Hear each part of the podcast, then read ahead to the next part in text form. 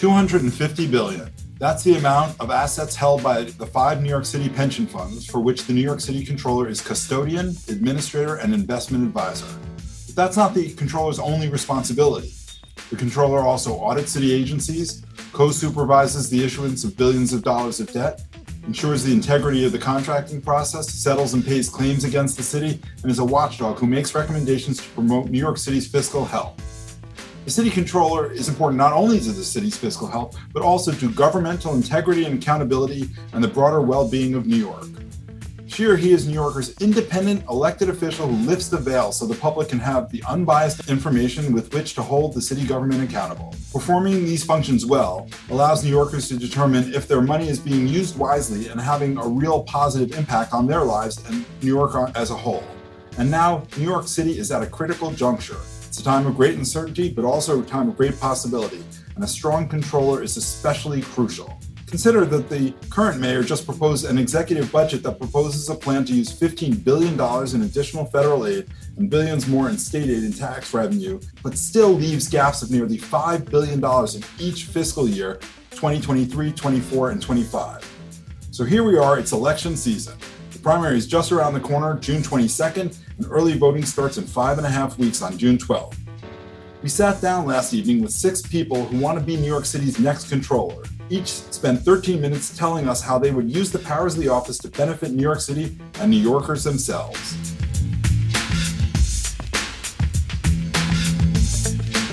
Welcome to What's the Data Point from Citizens Budget Commission and Gotham Gazette. I'm Ben Max from Gotham Gazette. I'm Andrew Ryan from the CBC.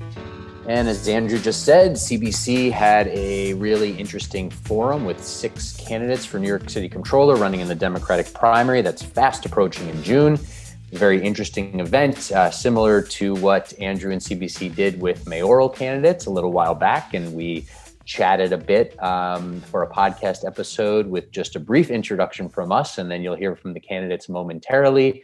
Uh, the six candidates who you'll hear from are Brooklyn City Council member Brad Lander, military veteran and entrepreneur Zach Iscol, Manhattan State Senator Brian Benjamin, financial journalist Michelle Caruso Cabrera, City Council Speaker Corey Johnson, and Queens Assembly member David Weprin.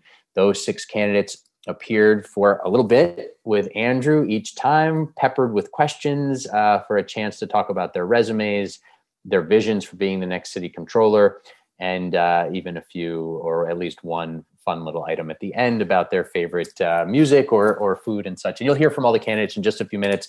But um, Andrew, what were you hoping to get out of this forum? CBC bringing together these six leading candidates for the Democratic nomination for city controller, which of course is the very likely person who wins that primary to be the next controller, given the city's very heavy Democratic tilt. Um, what were you hoping to get out of this? Well, we wanted to hear about first how they envision what the role of the controller is and what their priorities are, but really try to focus on how they would use the powers of the office to achieve those priorities. The controller is not necessarily what the public thinks of as the sexiest job in city government um, but it has incredible power and it's incredibly important. But often in election season, like including this one, you know, there's a lot more talk about the policy goals and the problems facing the city than the prescriptions of fixing it. And even to the extent those prescriptions are discussed, it's often discussed almost as an executive function. Well, we should cut the budget. We should, you know, do this for the economy. We should help small business when the controller doesn't necessarily manage right. all those things. So right. what we try to do is drill down into some of the specific proposals. And we did hear about, you know, publicly monitoring the use of federal aid, as I mentioned in the opening, $15 billion of federal aid. We heard some various pension investment and management strategies. You know, many of the um, many of the candidates want to invest in affordable housing or economically targeted investments in New York. But, but quite frankly, you know, the biggest impact is if you get good returns, you don't have to spend as much from the city budget and you can spend more on programs. So we heard a little about that. We heard about you know a database integrating audits, claims, and settlements, and trying to use the various functions of the controller together to have maybe the sum be uh, the whole be greater than the sum of its parts. And we heard about an interesting idea about controller borough officers, a five borough mm-hmm. controller. So we did hear some of the specifics. You know, I mean, it strikes me covering this election. I've inter- I've interviewed these candidates uh, and some others who who will be on the ballot. Listening to your forum, you know, there there's a real interesting diversity of candidates here. They have different resumes. They have different visions for the office. You know, the the responsibilities of the office are fairly prescribed, so they can't really stray too much from those core responsibilities. But they do have different priorities within those responsibilities. They have different visions for how they'd execute some of those responsibilities. Um, and so, you know, I mean, again, it was it was fascinating to hear their their different approaches and their different answers to to some of your questions, including about you know pension management strategies. Um, you know, there's obviously a lot the the controller can do in terms of auditing city agencies and oversight of the budget. Um, you know, before we get into sort of any more takeaways of what you heard, you know, I think one of the things I've been thinking about a lot is sort of if if someone's really doing this job well, right? This gets to your point about the, you know, really executing the functions of this office.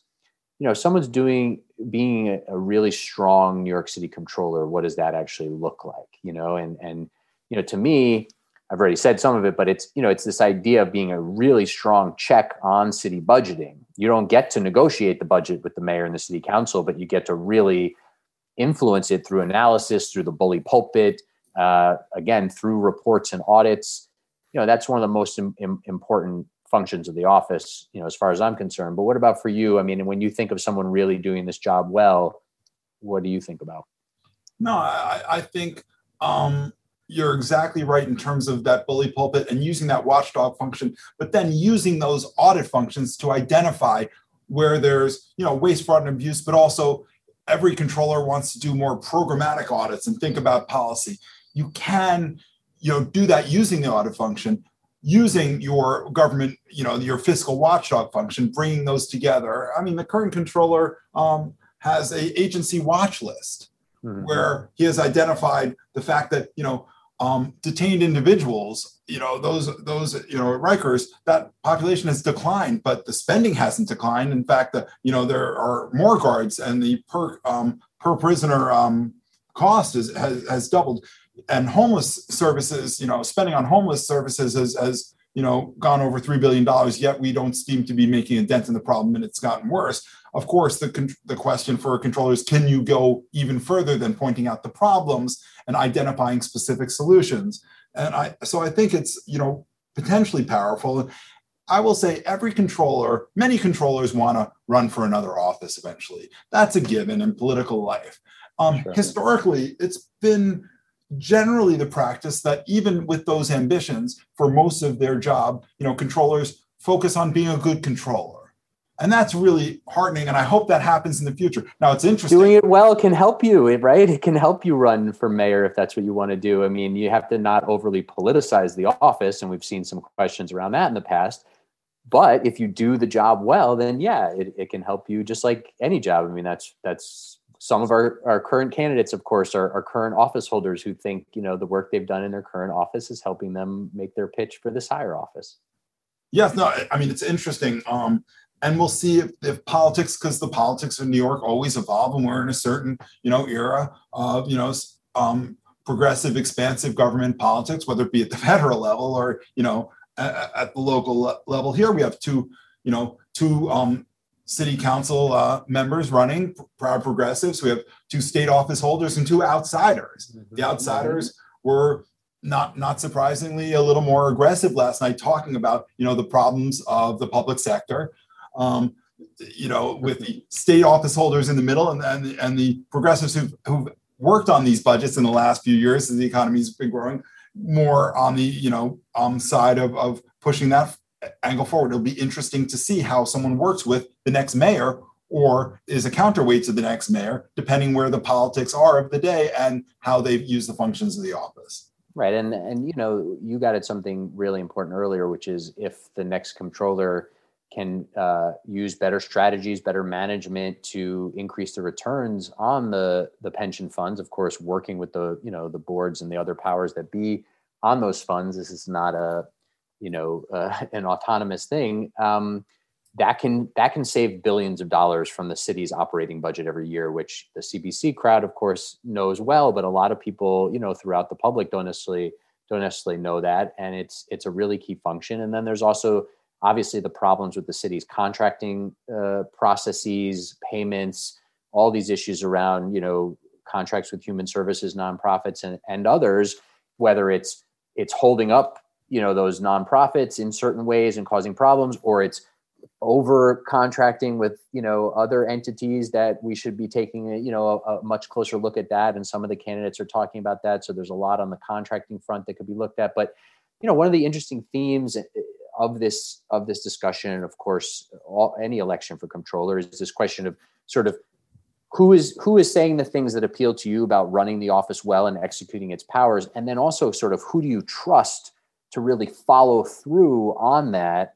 And you know controllers put out these audits and reports all the time with the recommendations that you're talking about but are those just sort of pieces of paper that are one press conference and then they kind of vanish? Or can the next controller you know use the bully pulpit use political skills use coalition building to to further you know some of those improvements to city government that are sometimes identified in those in those plans and, and, and sometimes it's a quiet game that's the most effective and maybe that doesn't help you for higher office but i've talked to former controllers and frankly i've you know been chief operating officer of a city agency and there's a question of before the audit comes out when the controller comes to the commissioner and says you know this is going to look bad. If you start working on this now you're going to look a lot better. I'm going to give you the heads up. And then after the controller does follow-up audits.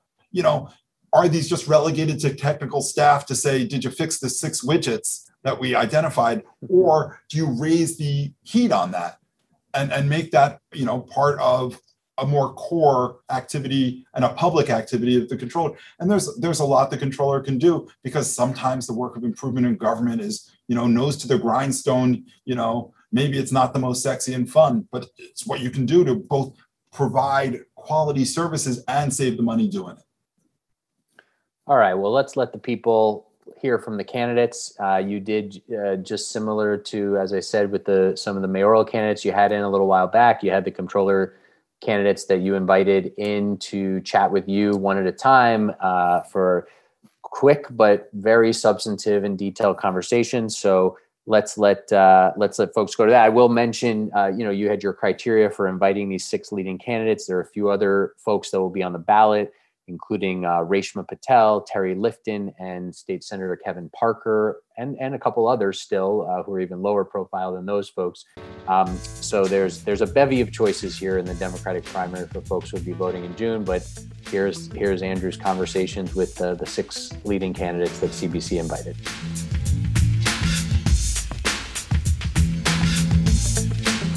Brad, welcome. Thanks for being here.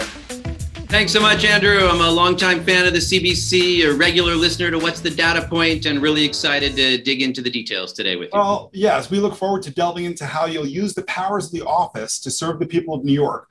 First, I'll ask a general question for three minutes, and then we'll have eight minutes to do a little Q&A, and then a two-minute, very exciting lightning round. We'll hear a little beep to keep us moving to the next segment, if that's okay. Are you ready to dive in? Sounds great. Absolutely. Fantastic. So, could you please succinctly describe the role of controller, your top three priorities, and how would you use the powers of the office to achieve them? Absolutely. Thank you again for the invitation. So, the job of the controller is to take the long term view on the city, to make sure we're spending wisely, that we invest in ways that stimulate recovery, to hold the city accountable to our shared goals, and to prepare better for future crises. The city's set to receive $6 billion in direct federal aid, nearly 7 billion more for our public schools, and over 1 billion more through 100% FEMA reimbursement. And together with hiring attrition, that means our budget is balanced for the coming fiscal year. But as you've pointed out, projected gaps of $4 billion remain after that, more like 5 billion if the labor savings aren't realized. So we need to make sure that this one-time influx of funds is used smartly while not creating recurring obligations we can't afford. That's why I wrote an op ed in the Daily News this week to establish an American Rescue Plan spending tracker, similar to the Sandy Recovery Tracker the Bloomberg administration set up, to provide clear goals, track spending, and measure progress. And I'll be introducing a bill in the coming days to make that happen. Uh, three priorities I want to highlight here are first, as I've said, serving as a budget watchdog to ensure thoughtful spending of that ARP money to reopen our schools and businesses safely, to build a platform for better shared economic growth in ways that make good use of one time funding, but don't create new longer term obligations that we can't afford down the road. Second, and this is an issue I'm proud to have done a lot of work on with the CBC, is to reform capital projects management to save money and prepare for the future through better infrastructure investment. Using the capital projects database that's mandated by legislation I passed last year, I'll be a watchdog on our infrastructure projects, bringing transparency to the eight to ten billion dollars in capital spending every year. Right now, more than half of that is over budget or, or behind schedule. And I'll push for reforms that can save hundreds of millions of dollars every year and get better infrastructure created on time. And third, I want to focus on getting New York City more ready for future crises than we were for this one. So I'll conduct a catastrophic risk assessment early on in my term of future risks facing the city and how we can prepare for them. Focus on the climate crisis, our gravest long term risk as pension fiduciary, budget watchdog, and chief accountability officer, and work for long term budget balance with a more thoughtful approach to pegs and attrition and fund that rainy day fund so we'll be more prepared for future fiscal crises down the road. Well, thank, thank you, uh, Brad, um, very much for that. Let's just on the biggest picture you're a proud progressive a founder of the progressive caucus. You're talking here about fiscal responsibility. What do you say to those who are looking for a counterweight for the mayor but look at your record uh, of, of supporting expansive government Absolutely. Look, I, am a proud progressive. I want bold government action to help us recover from this crisis. We've needed it in this crisis, and we're going to need it to recover from this crisis to build a platform for shared economic growth. And I also know we want to build a more just, a more equal, and a more sustainable city. We've seen racial, economic, neighborhood, gender inequality painfully in this crisis, and we've got to build something different. But look, government has to work better to be able to deliver on any of those promises. So, progressives who care about making government work in big, bold ways should be the first ones to show up, to tell the truth about the budget, to audit the agencies carefully, to insist that government lives up to its promises. I mean, your forum is titled Accountability, Not Just Accounting. And to me, accountability to those shared values of more equal thriving within our means, um, that's how I see the job. So to me, not only is there not a contradiction, it's an obligation of progressives to care about the budget, to care about the details, to get in there and really understand how we make government work better. I've worked hard at that in the city council, passing a lot of bills that have dug in on systems like that capital projects tracker, like the American Rescue Plan tracker. Um, and that's what I'll do as controller. So before we get back to audits, which I'm very interested in, um, you, you mentioned this $5 billion budget gap as I did. Um, how would you use the powers of the office? What kind of recommendations? You've been sitting in the council for a long time, looking, you know, over the budget, been part of the negotiating committee at times. Where do we find those savings, and what, as controller, do you do to use both the tools of your office and your bully pulpit to get those ideas in, um, implemented? Yeah, let me give a couple quick examples. So first, um, right now, the way we do the PEG program, the citywide savings program, uh, city commissioners don't get any credit or fault if the things they propose reduce headcount, which saves us money in health benefits and pension costs. They only get the direct savings. We want a program that actually incentivizes uh, the long term savings as well. So I'd like to see the fusion of our PEG program with a more focused attrition program. So uh, commissioners have an, uh, a responsibility to identify what programs they would phase out through attrition or reduce through attrition. So they might want to increase something new or in, in dangerous, you know, in years where we've got to confront a fiscal crisis, reduce the budget. I think that could save, you know, we've seen headcount come down as a result of attrition, and we could save more over time if we shift to that model of PEGs with a focused attrition program. And as a controller, what do you do? Yeah, well, you identify what the cost would be. You you look at the PEG program and you say this agency is proposing headcount reduction. That would actually save us this much more through OPEB and pension and uh, long term costs. And this cost wouldn't on this year's executive budget. It needs to be broken out what are the one-term sources and the, the one-time sources and the one-time uses and what are the recurring sources and the recurring uses so break down the budget so it's really transparent so that the council and the mayor can make good choices identify other areas for savings i want to see property tax reform and an end to the 421a program which is 1.7 billion dollars we're going to spend next year um, we're not going to get a single unit affordable enough to get a homeless new yorker off the streets so it's a tell the truth It's a bully pulpit. It's a break the budget down and then work together with folks like you and other advocates who are pushing for change. Thank you. Now let's switch to audits. You know, audits it's a, it's a definition. I have this nice 2018 governmental accounting auditing standards. You, you should, I, I, highly recommend the reading as I was brushing up. Audits have specific objectives and are designed to find deficiencies against predetermined sets of indicators, process, output, outcome. You've talked about equity, sustainability, environmental justice, other types of audits. Can you drill down a little more? What give us an example of the objectives or and a criteria for an equity or sustainability audit? What does that really look like? Super. I mean, let me make clear first and foremost, you got to do the waste, fraud, and abuse audits and identify savings and spending. So, one of the first I want to do is the Department of Corrections, where we're uh, detaining a third as many people pre-trial, pre-trial as we were a decade ago, but spending twice as much, $447,000 a year per detainee. So, like, that's an area that I'm going to dig in and audit and propose how we save money. You know, that's got to be a real willingness to look at the labor costs there, why we're still having so many people for so many fewer detainees. But I'll give you an example of a kind of audit that I think would be against specific measurable objectives, but we could make real difference. And that's um, uh, our agencies have responsibility for language access to provide services to people in the languages that those folks speak, as well as access for people with disabilities in, you know, to the sites that the city provides.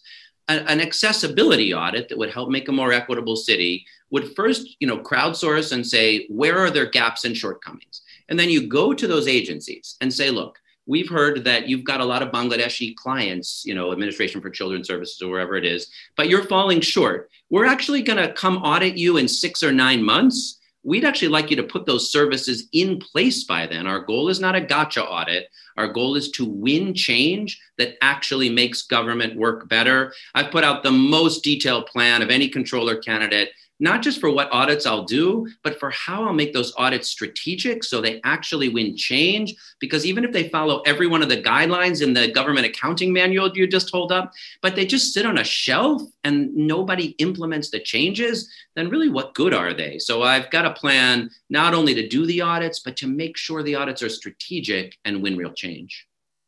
Well, thank, thank you very much. Let's move on to pension.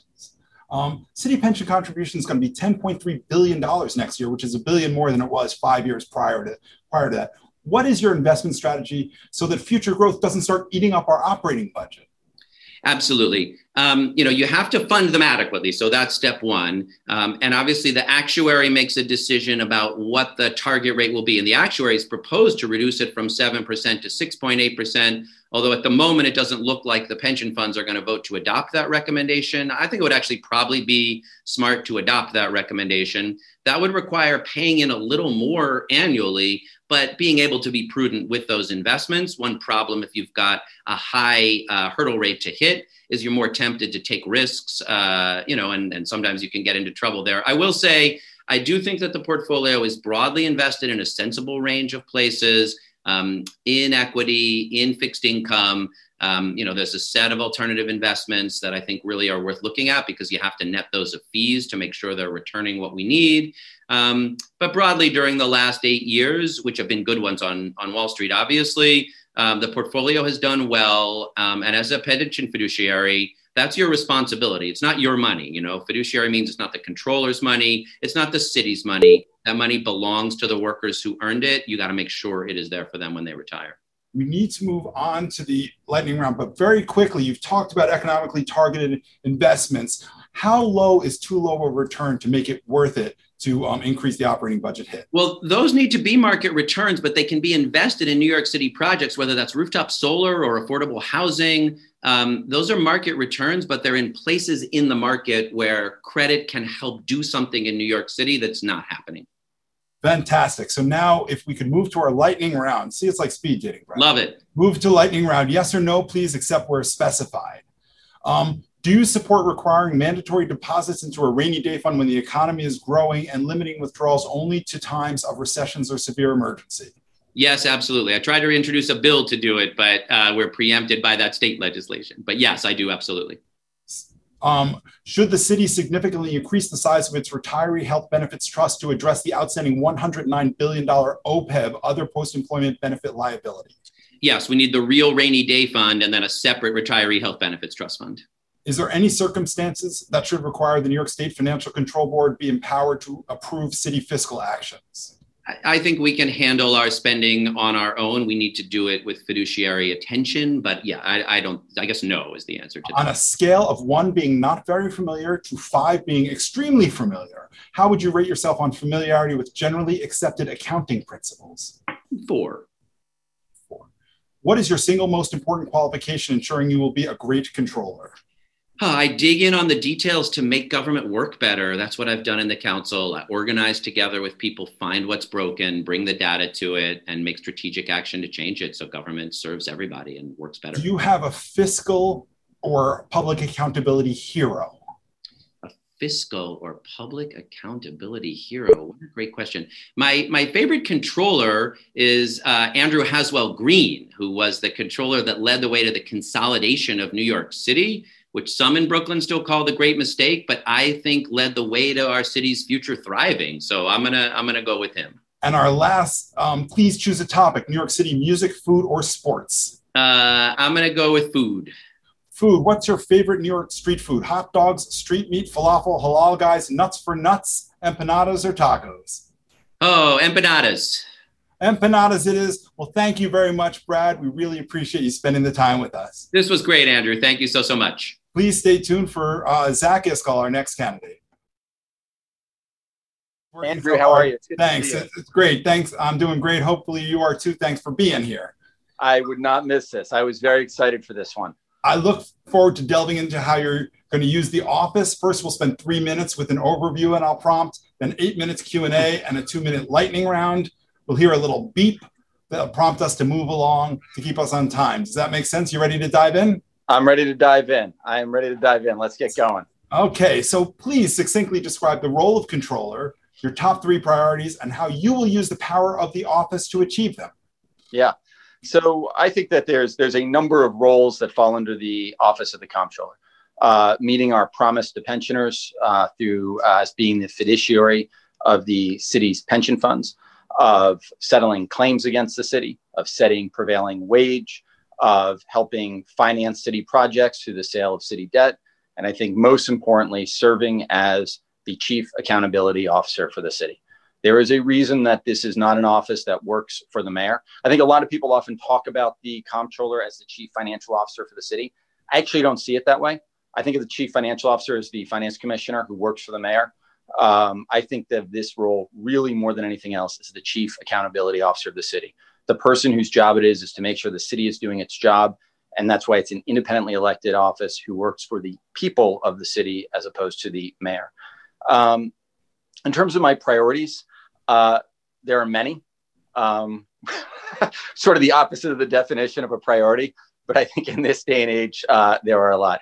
Uh, number one, is we've got to bring the economy back. If the economy is not working, nothing is working in this town. I think there's a lot of creative ways that we can use the office of the comptroller uh, to help invest in New York City, bring jobs back, have a uh, environment that is friendlier to businesses, um, and to also address some of the deep structural issues the city is facing with its finances over the next few years due to the lack, of the poor leadership over the uh, previous administration. Um, but if I was just going to give you three sort of primary focuses, um, beyond uh, um, uh, beyond that, I would say accountability is huge. Um, it is something that is completely missing from city government, uh, uh and and part of that is also setting benchmarks. And I think that when we talk about audits, we often look for you know where where can we find savings? Well, Stringer found very few savings. And one of the reasons for that is we're not creating benchmarks. We're not tying spending to outcomes as somebody who has run a nonprofit where I knew 85 cents of every dollar was going to a specific outcome, where I knew the 11 quality of life measurements that we had to get in order to make sure that we were achieving certain outcomes, making sure city spending is tied to outcomes will be a huge priority, especially in the approval of city contracts. Um, oh. So accountability, through benchmarks, structural fiscal deficiencies, and bringing jobs back and, and getting the economy going in the city. So let's start uh, on the big picture on structural uh, fiscal deficiencies. As you said, what is your assessment of the long run fiscal health? What would you do in your office to help improve the city's structural budget balance? Yeah. So um, you're not going to like my answer, um, but we got to start now.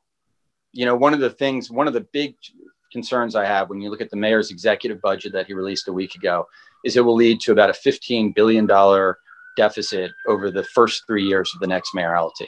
Um, and that is assuming that we find a billion dollars in labor, labor savings that are undisclosed. That assumes that real estate taxes remain stable. That assumes that income taxes remain stable. Um, and so one of the things I'm worried about is if we don't get, you know, that assumes that we get 400,000 people back to work. Um, if those things don't happen over the next couple of years, it could be much more severe than a $15 billion deficit. And we know that there's not a whole lot of, of spending that can be cut uh, that's not obligatory spending. And so we have to start now. We can't start early enough to find those savings, find those. If you're a controller today, what would you be doing? Um, I would be looking for healthcare savings. I would be looking for labor savings. Um, I would be making investments in the labor force. I think this is one thing that people get wrong. Um, we think of of labor savings as meaning that you're going to be cutting the workforce. I actually think that when you make cuts, when you uh, don't pay people market rates, you actually lead to greater. You're not investing in the workforce. You know, we've seen over the last few years um, a, especially even even before De Blasio, we've seen a huge reliance on outside consultants, outside contractors. We've seen how this has cost the city with IT projects, for example. That's because we're not making the investments in the city's workforce. That then creates um, additional cost burdens. So labor savings, uh, healthcare costs, the debt. How is it that during you know one of the greatest times of economic growth in the city of New York, we've added uh, you know our debt service by uh, by over a third. Yeah, I mean it's different different functions. You know, you've called for benchmarking and performance measurement. You know, audits are about you know having objectives and, and finding deficiencies against a set of benchmarks and criteria. Can you give us an example of how you would do that um, specifically you know give us a service what your objective is and, and, and what kind of benchmarks you'd use and what the audit would find if it did yeah, I'll give you two right off the bat really quickly. So number one is let's look at uh, sanitation. We could look at homelessness too. We pay four times more to have our trash picked up in New York City than any other place in the world. Why is that? Right? We can look at places around the world where they've created new innovative ways of removing trash. It's not just because we don't have back alleys where we can, you know, get our trash where we don't have to leave our trash on the on the streets. So creating benchmarks is partly about looking around the world, looking around the country, looking at other municipalities and seeing how other places are solving these problems, seeing how much they are spending, seeing what solutions they're bringing to bear. We don't have to always reinvent the wheel here at home. And that can then create a benchmark to understand how we could be doing things better to make our city government more competitive with other municipalities. Another one is homelessness. There are, I think, 55 cities around the United States that have ended veterans' homelessness. You know, as a veteran, I served in the Marine Corps. I led troops through some of the heaviest combat of the Iraq War. I came home, began to lose more Marines to suicide than I did in combat. This is an issue that's critically important to me, especially because I spent the last 10 years in mental health. Um, there are cities around the country that have ended not just veterans homelessness, but homelessness. We spend $3.2 billion a year on homelessness, and yet the problem's getting worse, not better. And so I think the question is yep. So you've already identified the benchmarks. The question is, how do you use the tools of the office? So you have an audit team 170 people. What do you tell them to do now that you know we're spending, haven't ended veterans homelessness or spending more uh, uh, uh, on different services? What do you do with the tools of your office with your yeah. team? so example? one of the one of the big powers that we don't talk enough about with the comptroller's office is approving city contracts. So let's say we're approving a contract for, you know, a a, a nonprofit, a Bronx shelter provider you know, for example, maybe one recently profiled by the New York Times.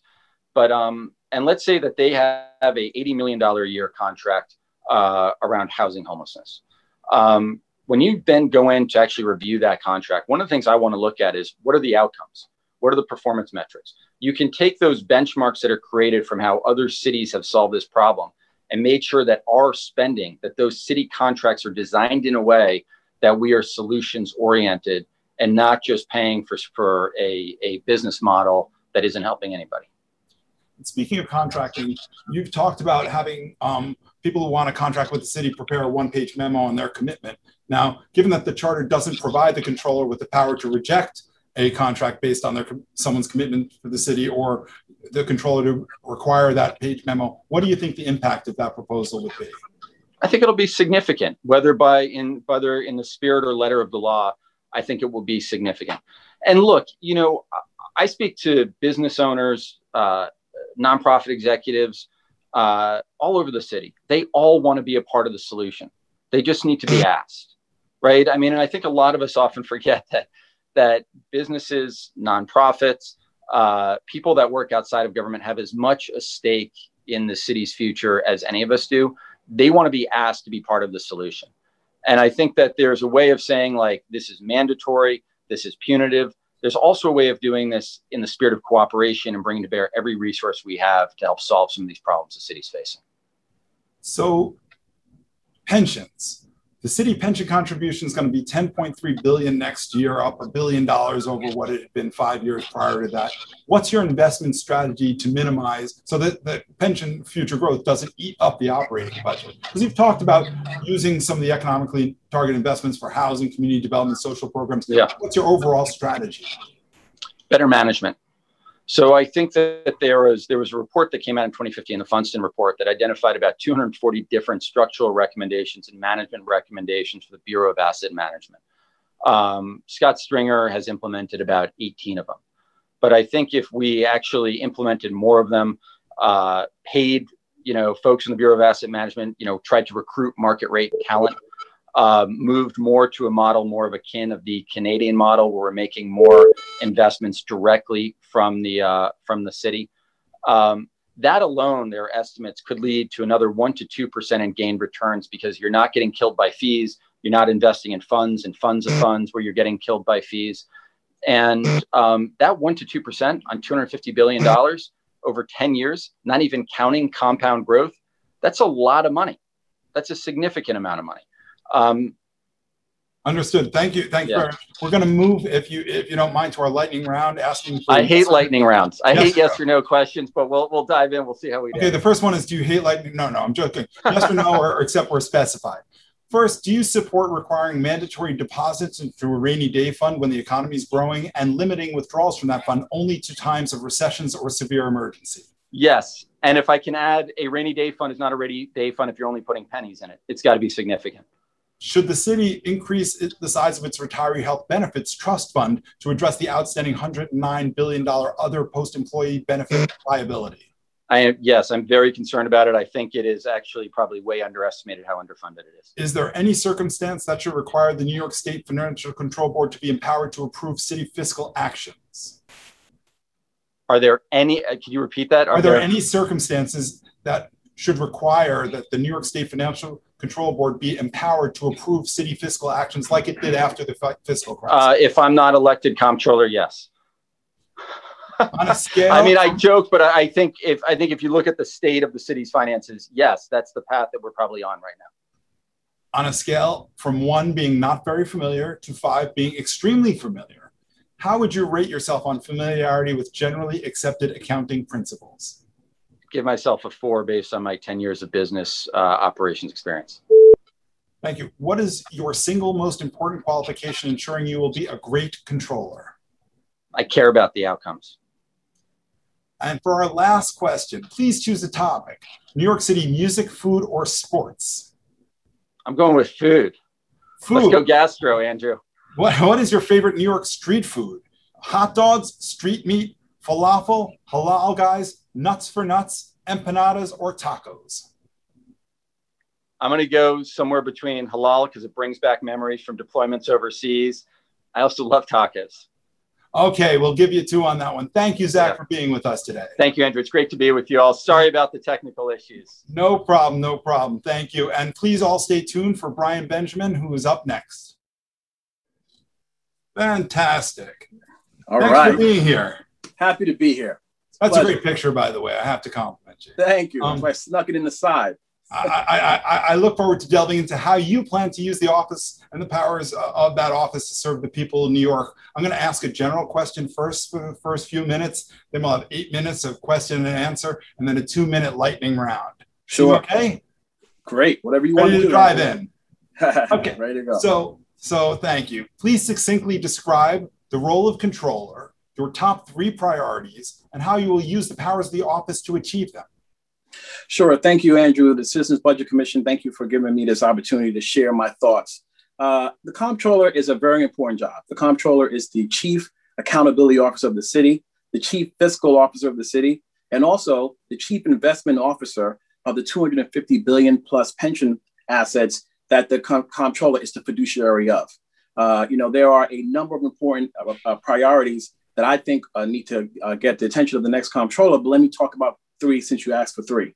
Number one, uh, the comptroller, in my in my estimation, has to be completely focused on auditing and investigating city agencies, particularly in a time like this, as we're looking to come out of COVID, we're looking to recover as a city you know, two departments really come to mind as places that need a lot of attention. One is the NYPD that needs to be audited, and as well as the DOE for performance-based audits. Because if those two agencies don't work for the city of New York, particularly for those who are most underserved and marginalized, the whole system doesn't work. Secondly, the comptroller is responsible, in my view, for uh, the $250 billion public pension fund, five separate funds, uh, over 700,000 retirees who rely on their on their pension retirements, including my parents. And you know, the comptroller needs to not only provide those returns, which I believe I will. I have a background in this. I after Brown and Harvard Business School, I spent a few years in Morgan Stanley, where I did investment banking and private wealth management. I will uh, uh, say to you that no other candidate in this race has any investment management, investment allocation, manager selection experience besides myself.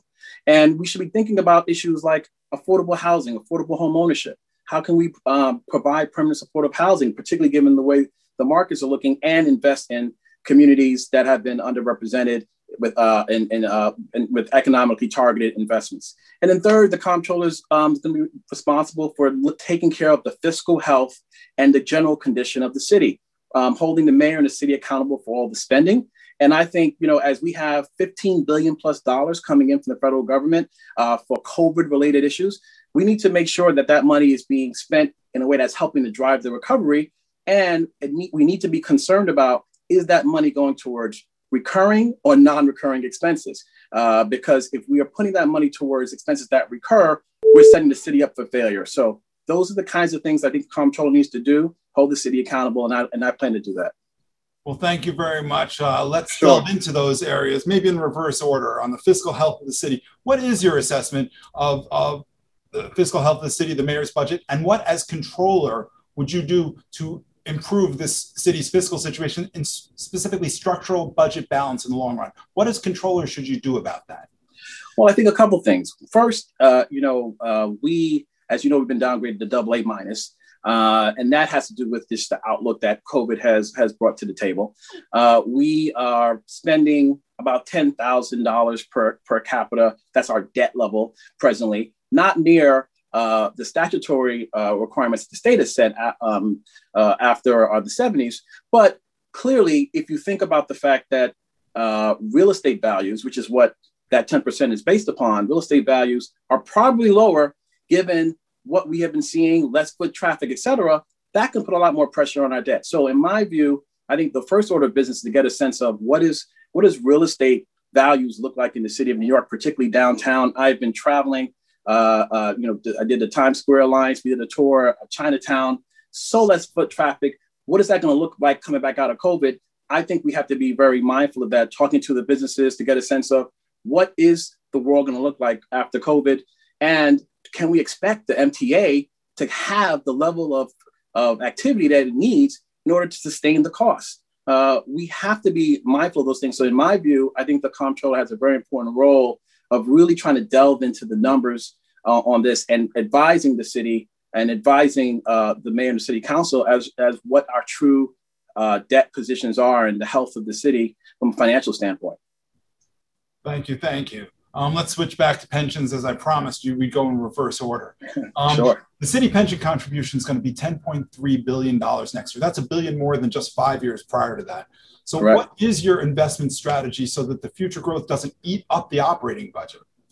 Well, first of all, you know, I, I serve on the board of trustees at Brown University uh, where our investment committee has been has been stellar. You know, we've had 10% returns year over year for the last 10 years, 12% for the last three, and it's really predicated upon two key concepts. Number one, having the chief investment officer who's really top of the line and really understands how to think about markets, not in this sort of dogmatic percentage based structure, but more in terms of manager selection, in terms of how uh, markets are moving, contrarian points of views. And so the first order of business would be to get uh, a really top flight chief investment officer who actually understands and has had the experience of managing this kind of portfolio, which will help us to attract the kind of talent um, to, uh, to be in the Bureau of Asset Management. One of the biggest problems we have is the Bureau of Asset Management cannot afford to compete with the private sector. So you need to have a mindset that is really built around uh, sort of public service giving back, but you get your best and brightest to step up and, and play an important role on that front.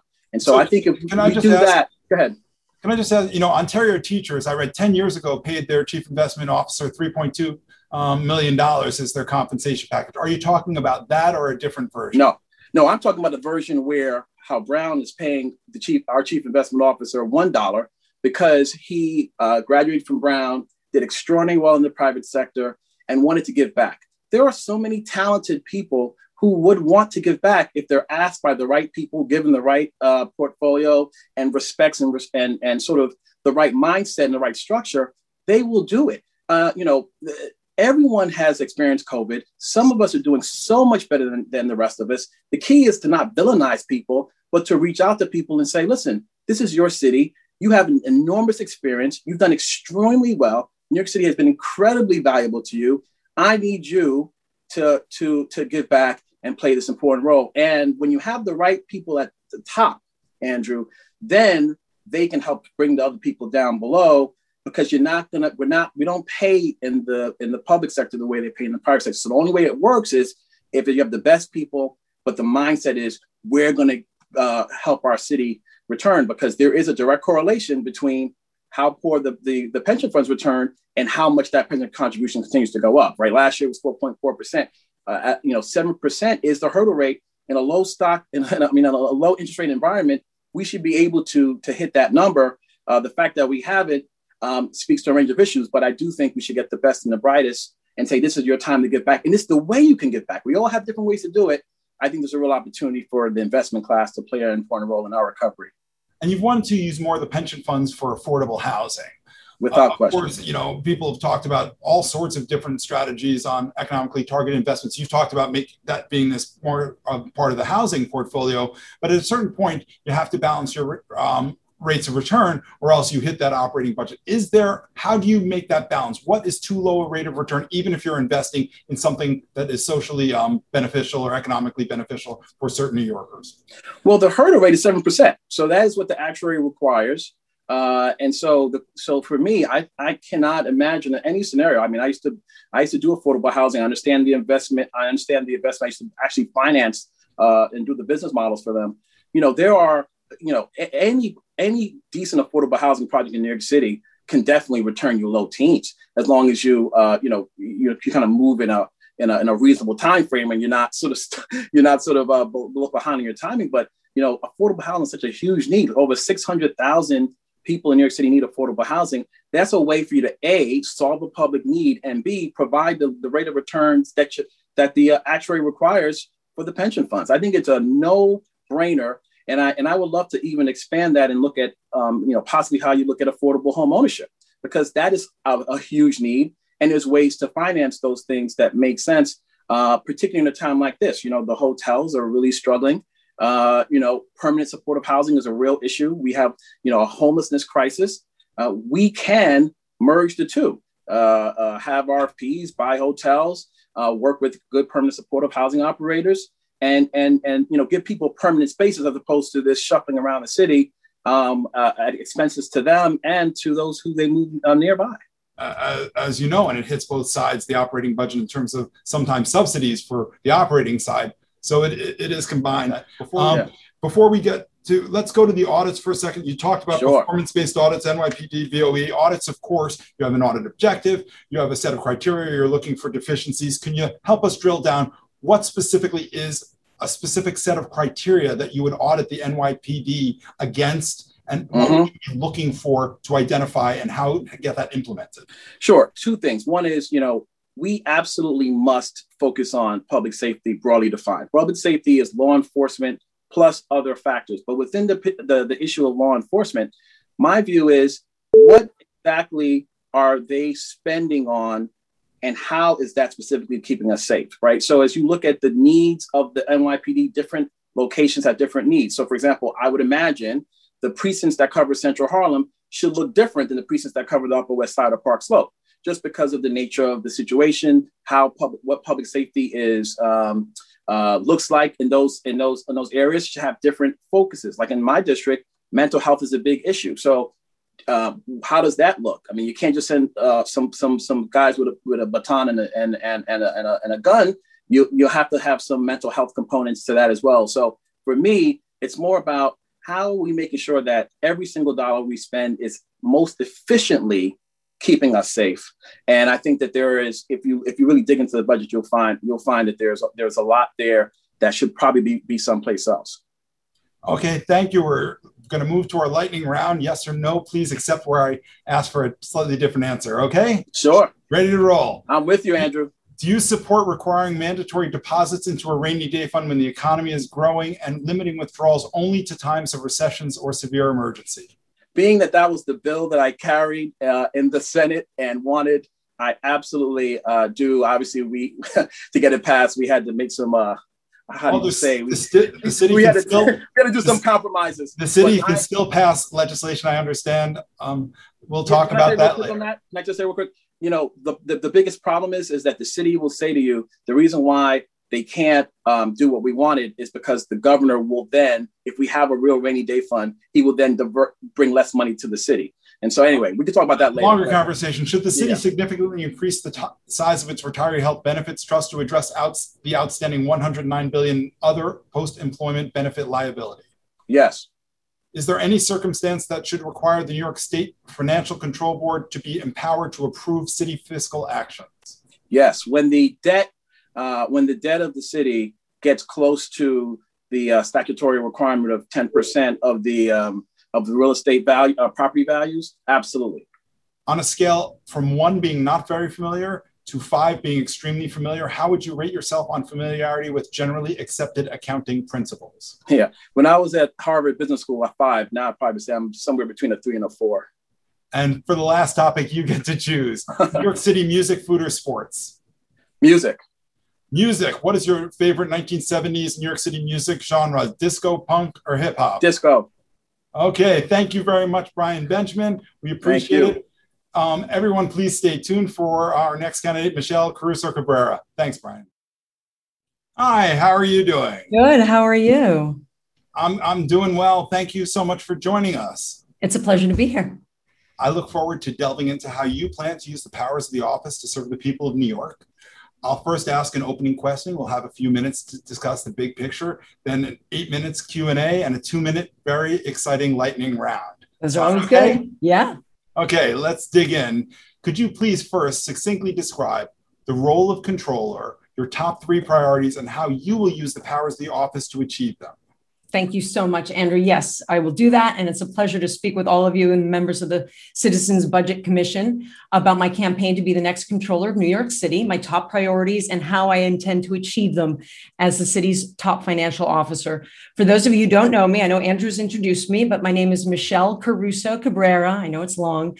I'm the daughter and the granddaughter of immigrants. I am the only woman polling near the top in the polls. I'm the only Latina in the race. And as you're going to hear over the next few minutes, I'm the only candidate who has the experience that's needed right now to be New York City's top financial officer and watchdog and lead an economic comeback that leaves no one behind for this very critical moment for the city. Before entering politics, I was a journalist. I began my career 30 years ago at Univision, and then I spent more than 20 years at CNBC, where I was an anchor and the chief interna- international correspondent. And as a journalist, I reported on financial crises all over the world Cuba, Iran, Ukraine, Iraq, Italy, Greece, Russia, Venezuela. Those are, of course, all very different places, but in each, it was always the same. Marginalized and underserved communities always paid a disproportionate price when disaster struck. I tell you all of this because I am very aware of the repeated mistakes which come up over and over again in both the management of economic crises and the subsequent recoveries that could often have been better. And as a journalist, I saw over and over again that those who can least afford to pay, they always end up paying the most. And I'm very worried that without the right kind of leadership in this city, we could easily go down the same path. I'm constantly telling people, yeah, the city is resilient, it'll bounce back, but how long will it take? How equitable is the comeback? How much damage we have to undo is going to depend on the action we take over the next two years. Now, let me answer your question specifically. The controller is the city's top financial officer and watchdog. It's the job of the controller to follow the money, use the power of the audit, the power of oversight to hold the mayor, the city council, and the city agencies accountable. My priority as controller is going to be used to use the powers and the responsibilities of the office to look at every dollar we are spending, much as I did as a journalist, ensure we are extracting the maximum possible value out of every penny of spending, bring people, jobs, and investment back to New York City, and lead a truly equitable recovery for New York City that leaves no one behind. You guys know this already. The budget's gone up by $20 billion per year, 72 billion to 92 billion in the past year, and now a $98 billion budget. And all New Yorkers that I talk to, every single one of them struggle, even before COVID, to identify $20 billion worth of improvements in their daily lives in the city or in the quality of the services that they can do. So, what can the controller do? The job high quality forensic audits that are going to yield an enormous amount of information about this major disconnect between what we spend and the lack of return and make sure we can invest wisely in our communities and emerge from this crisis.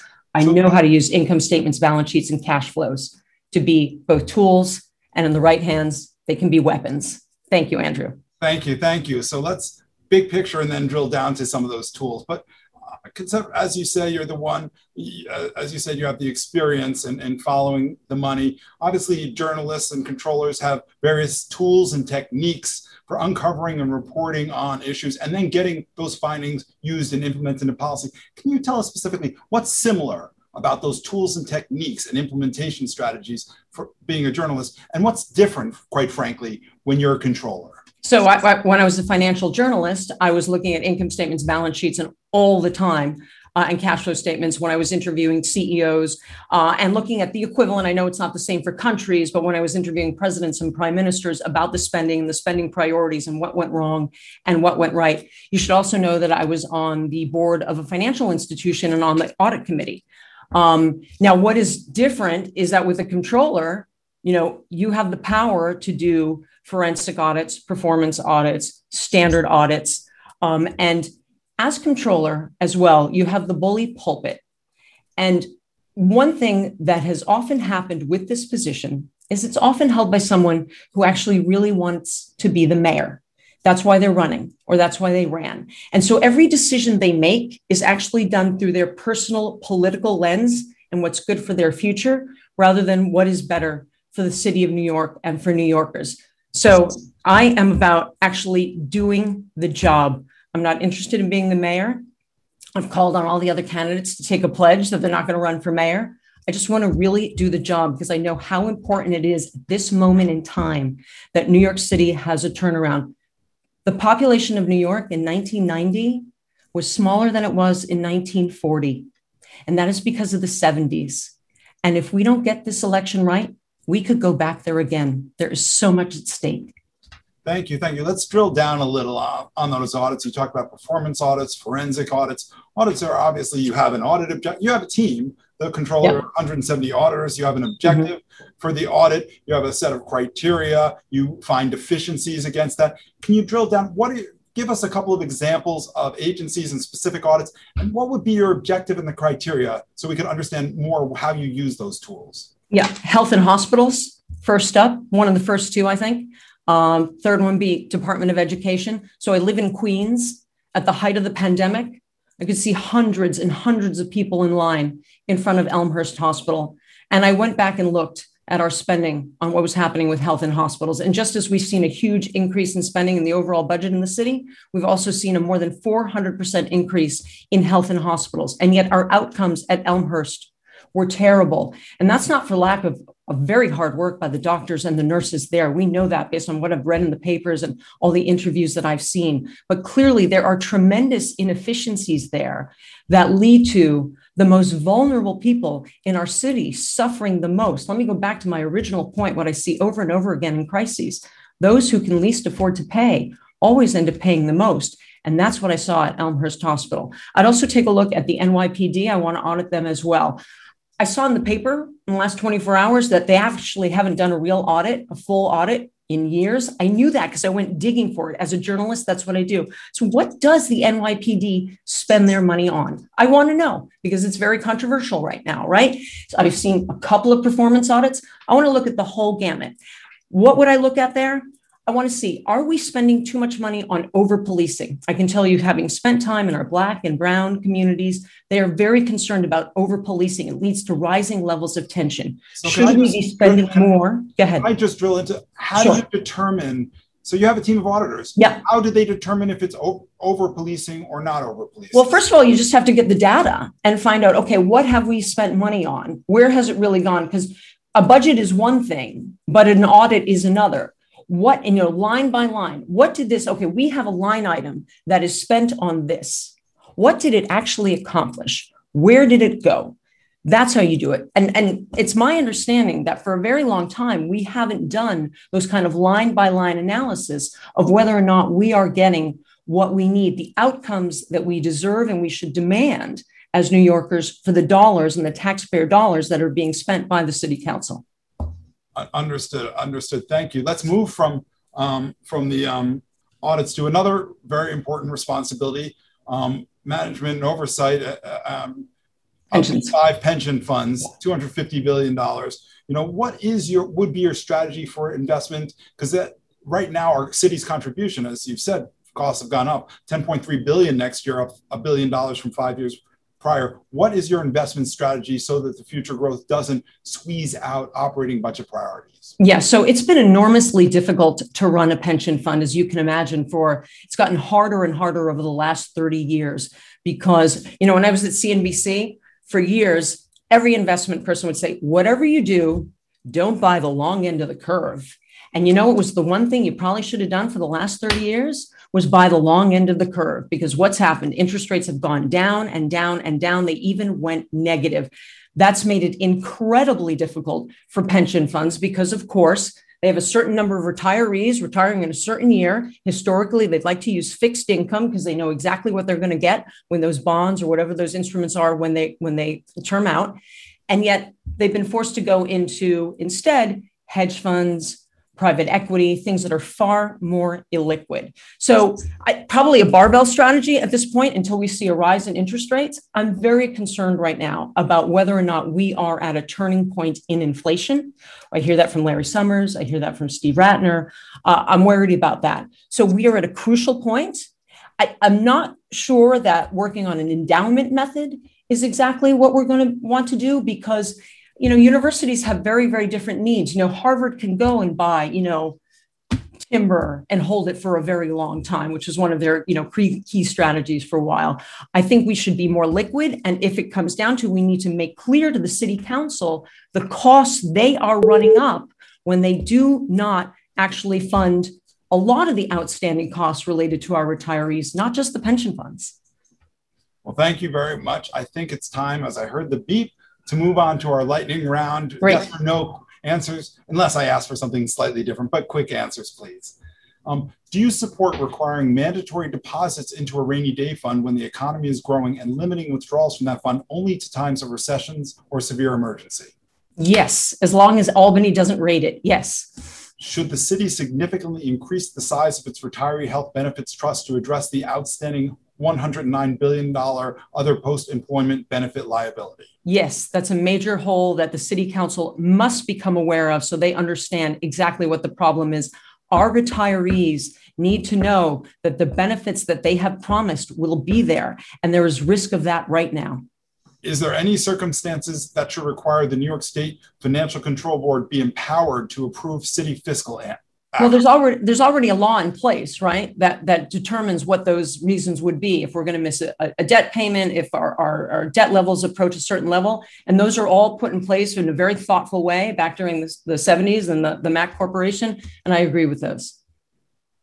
On a scale of one being not very familiar to five being extremely familiar, how would you rate yourself on familiarity with generally accepted accounting principles? A four. If I were an accountant, I would say a five, but I'm not an accountant. I have served on an audit committee and I am deeply familiar with accounting, but I give it a four. Do you have a city fiscal or public accountability hero that you want to name? Uh, Dick Ravitch. Oh, I'm sure. I hope he's watching, and I'm sure he's happy to say that. What and um, for our last question, we'd love you to choose your own topic from New York City music, food, or sports the arts. I am the president of the board of the Ballet Hispanico, 50 years old on West 89th Street. I love the arts. I love in Lincoln Center. I cannot wait for the arts to come back. It's an economic engine of New York. You're going music, I assume. Uh, yes. I'm, sure people, I'm, sure there are, are, chefs and athletes who consider what they do as part of the arts, but I arts, think you're saying yes. music. So, yes. what is your favorite 1970s New York City music genre? Disco, punk, or hip hop? Disco disco, two for disco so far tonight. Well, thank you, Michelle Caruso Cabrera. Thanks for being with us today. It's a real pleasure, Andrew. Thank you so much. And thanks to everyone on the Citizens Budget Commission. Well, thank you all very much. Please um, stay tuned for our next candidate, Corey Johnson. Okay, great to see you. Thanks for joining us today. Thanks for having me, Andrew. Good to be here. You're looking well. Thank you. You too. Um, I look forward to spending our time delving into how you plan to use the powers of the office to serve the people of New York. I'm first going to ask a general question, and we'll have three minutes to answer that about priorities. Then around eight minutes for a Q&A follow-up and a two-minute, very exciting lightning round. Okay. Does that sound okay? Yep, great. Ready to dive in? Yes. Fantastic. So to begin, please succinctly describe the role of the controller your top three priorities and how you would use the powers of the office to f- achieve those priorities. Sure. Again, thank you for having me uh, this afternoon, evening. Uh, as Andrew said, I'm Corey Johnson. I'm running to be New York City's next controller. Before I get to the exact question Andrew just asked, let me just share a little bit about my story and why I'm running. As a poor kid growing up in public housing, I never thought that one day I'd be able to be of service to others. I moved to New York City at 19 years old with two bags and not much to my name. And uh, I ended up getting involved as an organizer for tenants' rights and on behalf of New Yorkers like myself, people living with HIV and AIDS. I was appointed to my local community board and I worked my way up the ranks. And a few years later, I was elected to the city council. And for the almost last four years, I've been speaker of the council. And now I'm running to be New York City's next controller with one goal in mind to better the lives of New Yorkers and to help our city recover. Being New York's chief fiscal officer comes with significant power. Auditing city agencies, protecting our pension funds, settling claims, uh, against the city and so much more. But it isn't just about dollars and cents. It's about helping our city rebuild and recover. Our audit, uh, uh, uh, an audit isn't just about the items in the $98 billion budget. It's about making sure that city government is working for people who need it the most. Protecting public pension funds isn't just about managing the $251 billion in assets. It's about making sure hardworking New Yorkers can retire with dignity.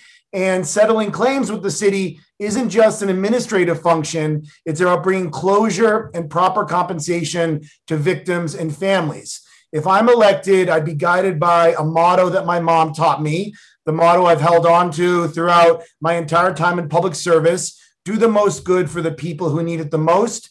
And as controller, that approach would be my North Star.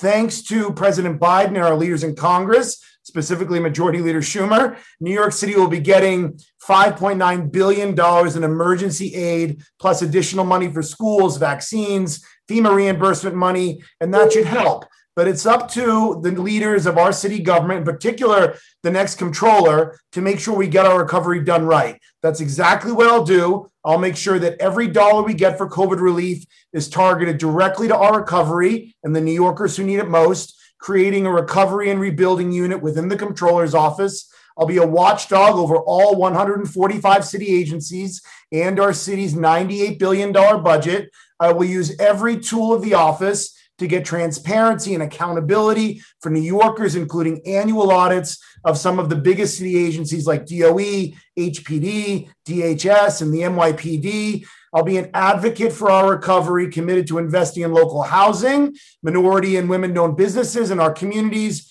And I'll create a climb fund, a new initiative in the comptroller's office that would provide low interest loans to minority owned businesses. So there's more I want to say, but I don't want to take up uh, too much time. I just want to say, to put it simply, as New York City's chief financial officer, I will use the powers and duties of the comptroller's office to improve the lives of New Yorkers because I love the city so much. We're the greatest city in the world. And I'm grateful to be here this evening with you, Andrew.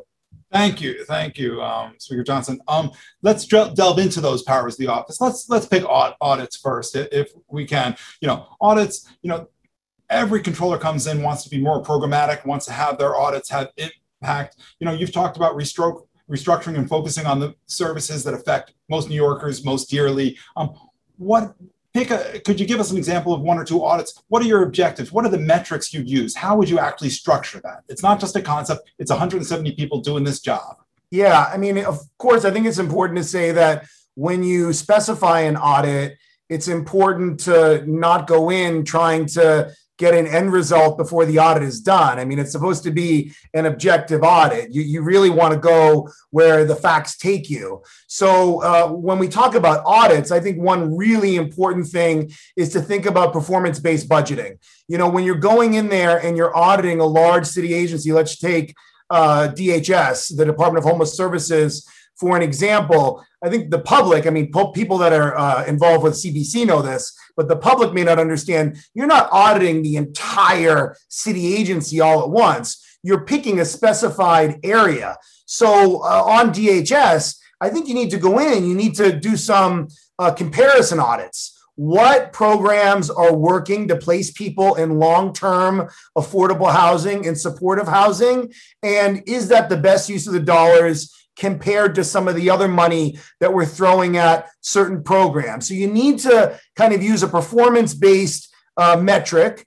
And then separately, I think we need to uh, make sure that there's real accountability and transparency. You know, the council, of course, tries to do this as it relates to our annual budget process, but I think the council uh, you know, doesn't have audit power. We have subpoena power.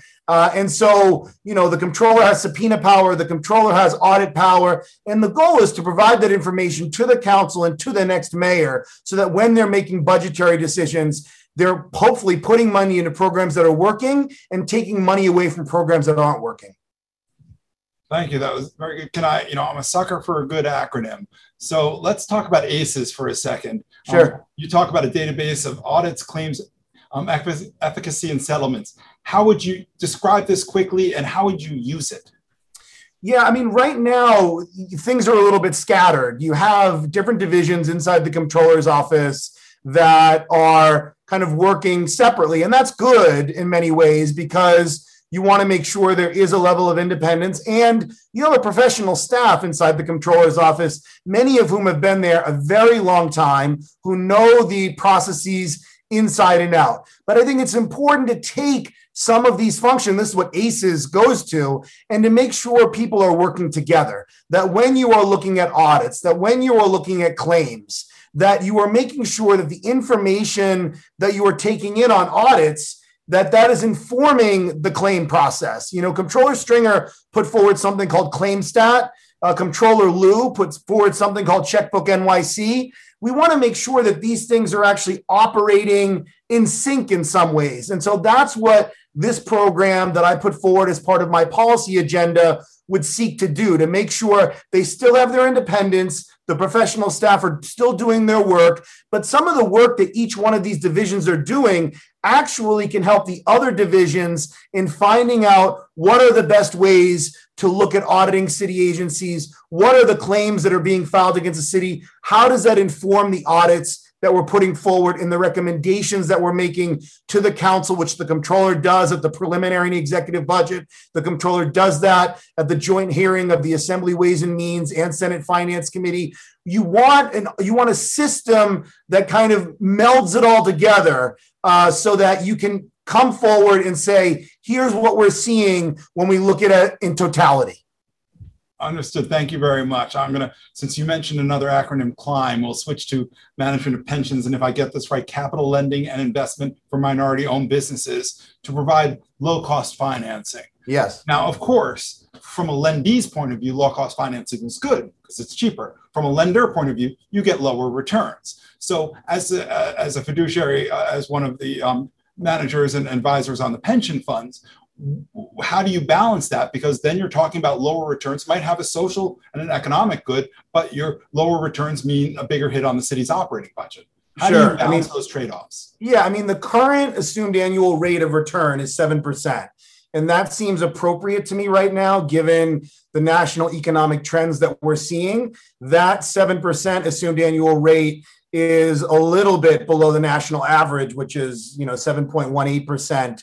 And so uh, I think when we're looking at the investments that are being made, let's be clear again, I, I, know CBC knows this if members of the public are watching, you know, the city controller is not uh, doesn't control the investments that are being made. The state controller is the sole trustee to the state pension funds. The city controller uh, is a trustee to four of the five funds. You're not a trustee to BERS, the Board of Education Retirement System. And so the, the Bureau of Asset Management inside the controller's office is really advising the five funds, providing them information, and they all have separate strategies. I mean, the teacher retirement system moved away from hedge funds a long time ago. Some of the other funds still use it. One good thing that the, the current controller did was he created the common investment meeting where all five of the funds come and sit together on a monthly basis to share information. I think we have to look at number one, we're going to be paying out out of the general fund more than $10 billion to cover our, our pension needs. Uh, we're spending almost $800 million in investment fees that are being used for outside investment managers. We should look at, you know, would common index funds actually get a similar return on investment uh, than some of the outside investment funds we're using right now? You'd cut down on the fees and you actually may get a better return uh, than the annual expected return. So I think those are the some of the things we need to think of. And then lastly, we maybe should think about a co-investment strategy where you bring people in-house to the controller's office and you use them in a way that's not being used right now instead of relying solely on outside investment managers.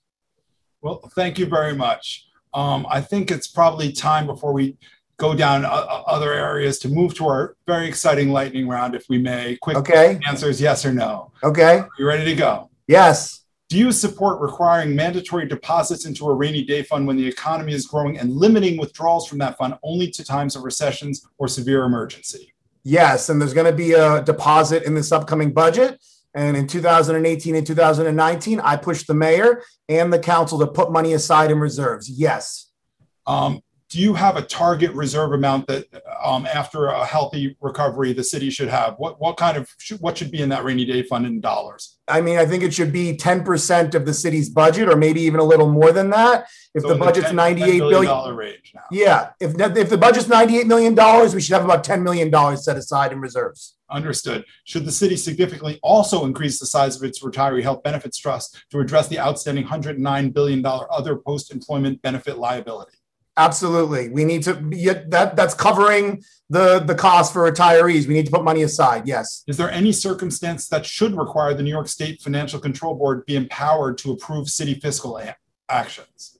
Well, we were almost in that position uh, last year. Um, you know, I'm sure there would be a circumstance, but I I, I don't feel comfortable uh, mostly with Albany coming in and taking over the city's budget. I'm a little bit scared of that, which is why if we budget properly and plan properly, that shouldn't happen.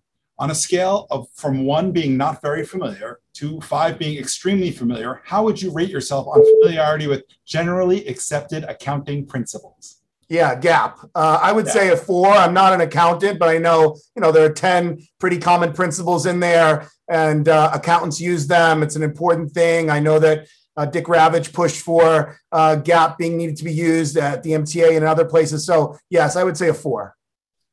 Okay, and for our last question, you get to choose from New York City music, food, or sports. Oh, I would say music. Music. What is your favorite 1970s New York City music genre? Disco, punk, or hip hop? Disco, baby. Di- Donna Summers, Diana Ross, I can get down and boogie to Diana Ross's The Boss. Okay, we, we got even got a song to go with the genre, with the artist. Thank you very much, uh, Corey Johnson, and really, really appreciate you joining us today. Thank you, Andrew. Thank you to everyone with CBC. Thanks for all you're doing. And all please stand by for our next and last candidate, David Weprin. Fantastic. It's great, great to see you. Thanks for joining us. Great to be here, Andrew. It's great to see you. I noticed the color coding of your books. We can talk about that another time, but it looks beautiful. Um, thank you. Thank you. Um, so I look forward to spending a few minutes with you. Um, it, it, it's the it's the red books on the next shelf, but thank you. Um, I look forward okay, to delving into how you plan to use the powers of the office um, to serve the people of New York. I'll first ask a general question. We'll have around three minutes, then um, follow up sure. Q and A for around eight minutes, and then a two minute lightning round. Is that okay? Sure, no problem. I'm ready. Okay, so could you please succinctly describe the role of controller, your top three priorities, and how you will use the powers of the office to achieve those priorities? Yeah, I mean, the controller has a lot of different roles, uh, as you probably know uh, as as well as uh, better than most people. Uh, of course, you have the debt issuance function, uh, which is something that uh, I did on Wall Street for over 20 years you know, uh, floating municipal bonds uh, for infrastructure projects, for uh, you know, health for hospitals, for schools, uh, for for major uh, you know municipal bonds, uh, both tax exempt and taxable. various New York City is probably one of the most sophisticated issuers, as you know. get involved in variable rate debt and, and other you know hedge positions. Uh, so uh, it's an important function because you have to be constantly uh, refunding uh, existing bond issues, and, and that's uh, savings that the city really needs, especially during tough fiscal times. of course, you have the check on the mayor's agencies, the audit function, uh very important function. the charter, the city charter, only requires you to audit every some aspect of every city agency once every four years. Uh, that's certainly not frequent enough. I would look to audit uh, every city agency uh, every year. Uh, you you also um, you know have the prevailing wage division where you have to uh, enforce the prevailing wage laws uh, on public contracts. you have um, you know contracts with the city and, and, registering those contracts. I'm probably going to leave something out, but you you have you know so many different areas in one office. you have about 800 employees.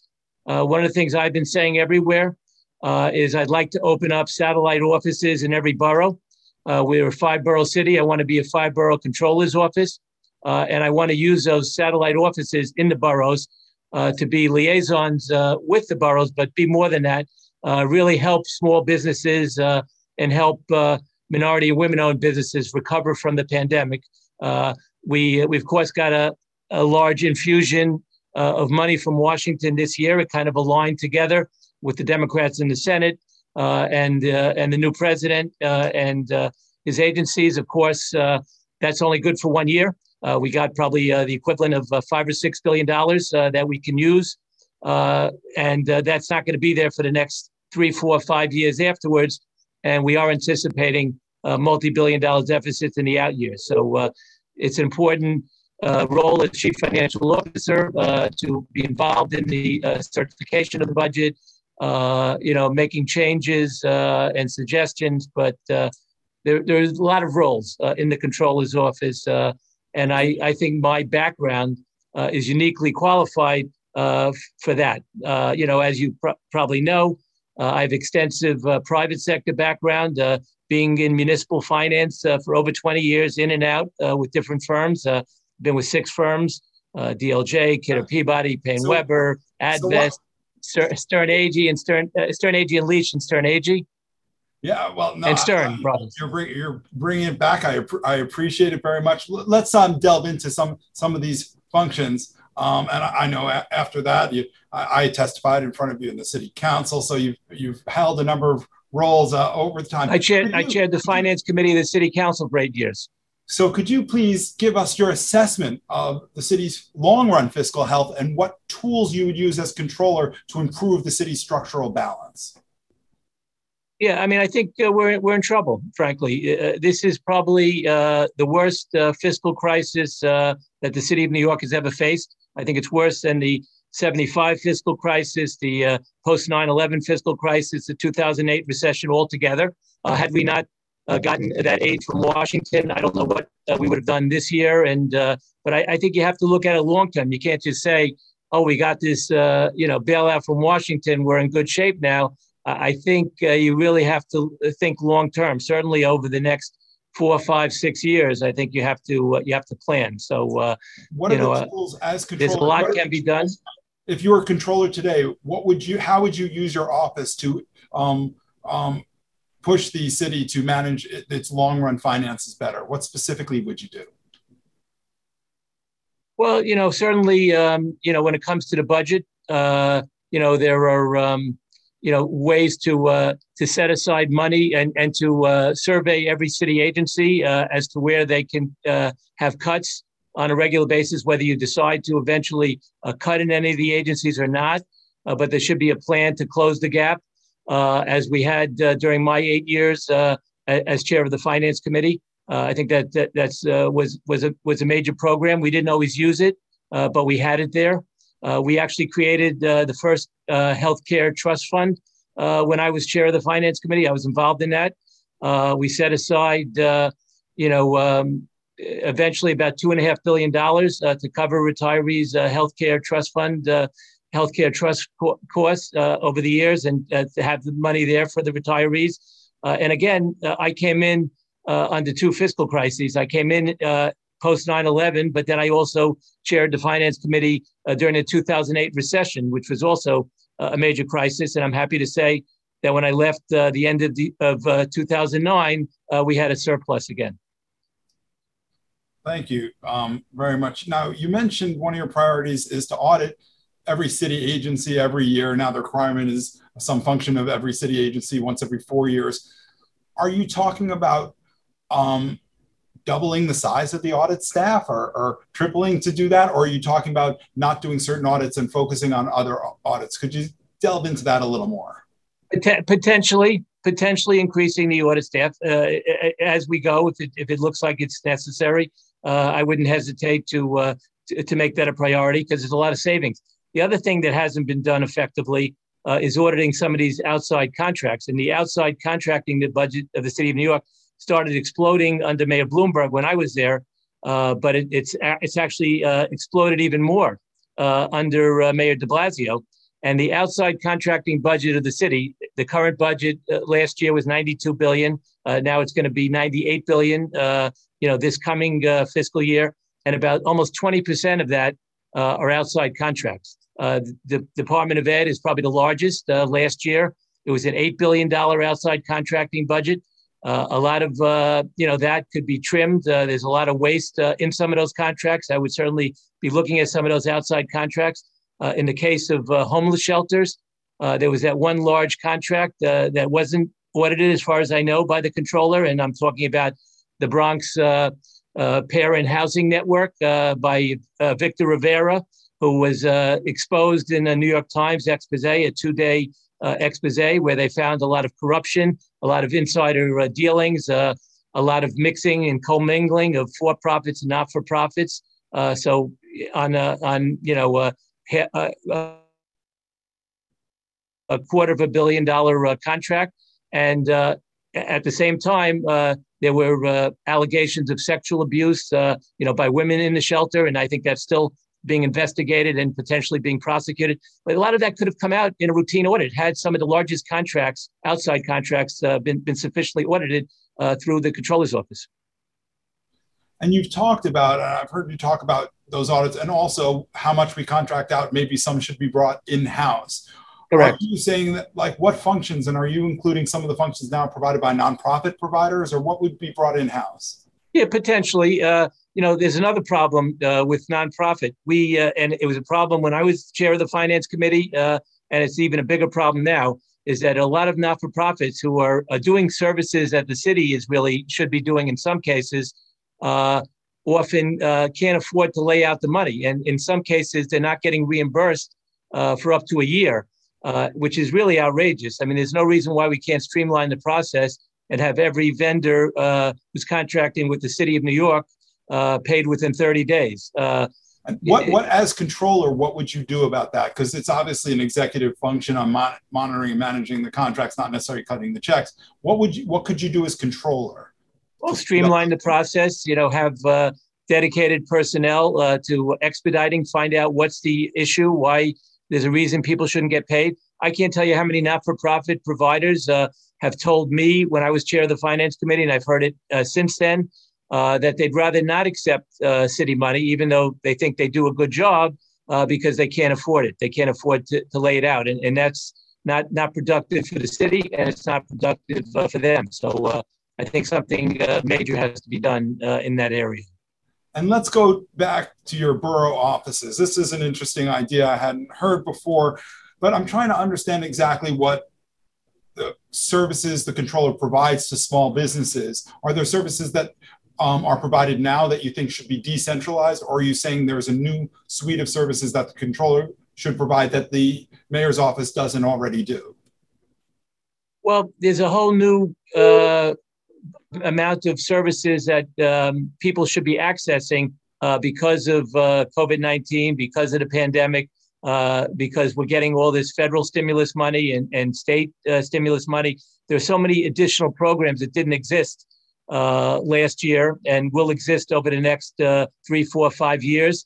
and those offices could be used to help small businesses and help you know MWBE businesses trying to access uh, some of that money and, and streamline some of it. So, as chief financial officer of the city, I think that's a legitimate function uh, for the controller to get involved in. So, I would hope uh, that those borough offices would serve that function.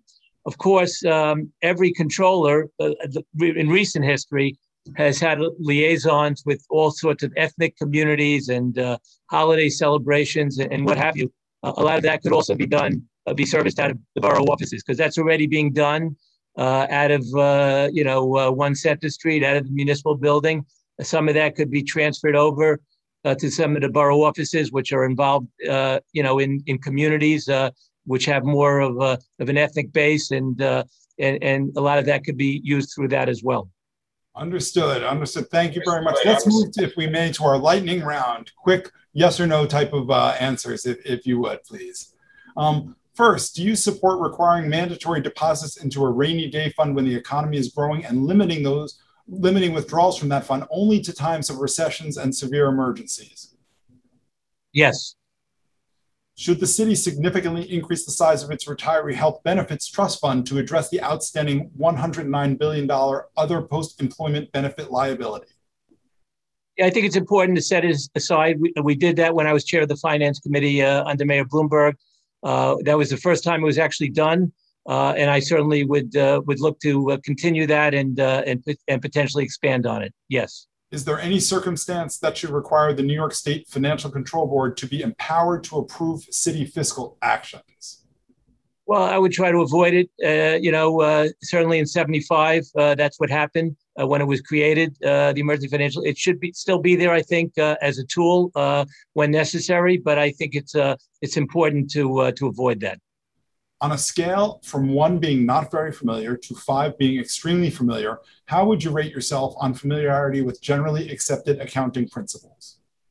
I would say four or five. You know, it's something I've uh, gotten to know. And I, am not a CPA, uh, but uh, I am an attorney and uh, have been an investment banker uh, for 25 years. So uh, it could be a five, but I'll, I'll, I'll, I'll, say a, I'll say a four, four and a half. And for the last question, please choose your own topic from New York City music, food, or sports. Pick one of those music, food, or sports. Music. Music. What is your favorite 1970s New York City music genre? Disco, punk, or hip hop? Uh, I would say disco. Okay. Well, thank you very, very much, uh, David Weprin. Thanks you very much for joining us today. Thank you, Andrew. And uh, let me just point out, I was the Citizen Budget uh, Commission trustee uh, for at least 15 years, maybe longer. Well, thank you very much, and thank you for your service, and um, have a great evening. Thank you. You too. So that wraps up. We'll wait for a moment. There you go. Well, that wraps up CBC's Controller Candidate Forum. We hope you found it informative and helpful in making your decision when you go to vote. And please continue to learn more about tonight's participants and, as I said, the other candidates for controller. And certainly, please tell two friends, speaking of the 70s, please tell two friends and they can tell two friends because it really is a critical job and we need more people to be invested in this race and make informed choices. Now, to learn more about the city's finances and about other issues like NYCHA, health and hospitals, MTA, state budget, and more, please go to cbcny.org. I want to thank all the candidates for participating and their staffs for helping out. Thank all of you for joining. Thanks all to all the press who do so much to inform the public thank our CBC trustees for supporting us in this and all of our work. And we want to especially thank our, all of our staff who've helped prepare, and especially Kevin, Sam, Natalie, Heather, and Anna. And for all of you, have a great evening.